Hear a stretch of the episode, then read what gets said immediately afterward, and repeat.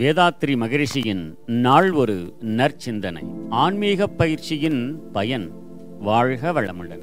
நாமே முதலில் ஆன்மீக பயிற்சியில் விளையும் நன்மைகளை தெரிந்து கொள்ள வேண்டும்.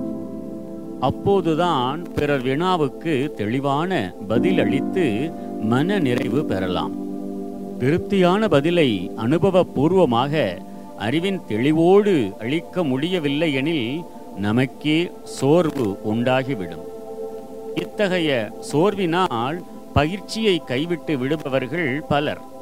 இந்த குழப்பமும் நட்டமும் ஏற்படாதிருக்கவும் கேள்வி கேட்போருக்கு மன தெளிவோடும் உறுதியோடும் பதில் சொல்லவும் இங்கு ஆன்மீக பயிற்சியின் நல் விளைவுகளை விளக்கி கூறுகிறேன்.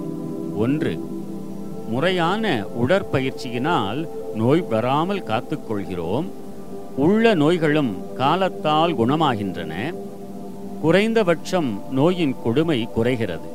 இரண்டு மனிதனின் உடலை விட முக்கியமான பொருள் உயிர்.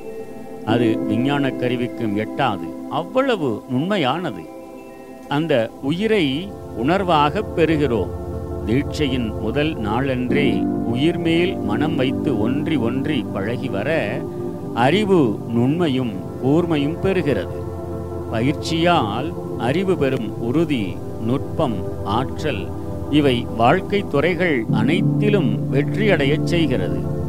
மூன்று அகத்தாய்வு பயிற்சியினால் எண்ணத்தின் தன்மையும் தன்முனைப்பால் அறிவு திசை மாறி பேராசை சினம் கடும் பற்று வஞ்சம் முறையற்ற பால் கவர்ச்சி உயர்வு தாழ்வு மனப்பான்மை ஆகிய ஆறு குணங்களாக அவ்வப்போது மாறுவதும் அந்த உணர்ச்சி வயப்பட்ட குணங்களின் வழியே செயல்புரிய அவற்றால் தனக்கும் பிறர்க்கும் ஏற்படும் தீய விளைவுகளை கண்டுபிடிக்கவும் முடிகிறது. அடுத்து பயிலும் ஆசை சீரமைப்பு சினம் தவிர்த்தல் கவலையொழித்தல் ஆகிய பயிற்சிகள் முறையாக பழகும்போது மனிதன் மனித தன்மையோடு அமைதியும் இன்பமும் காத்து வாழ முடிகிறது. வாழ்க வளமுடன். நம் கடமை அறவாழ்வின் நாட்டத்தே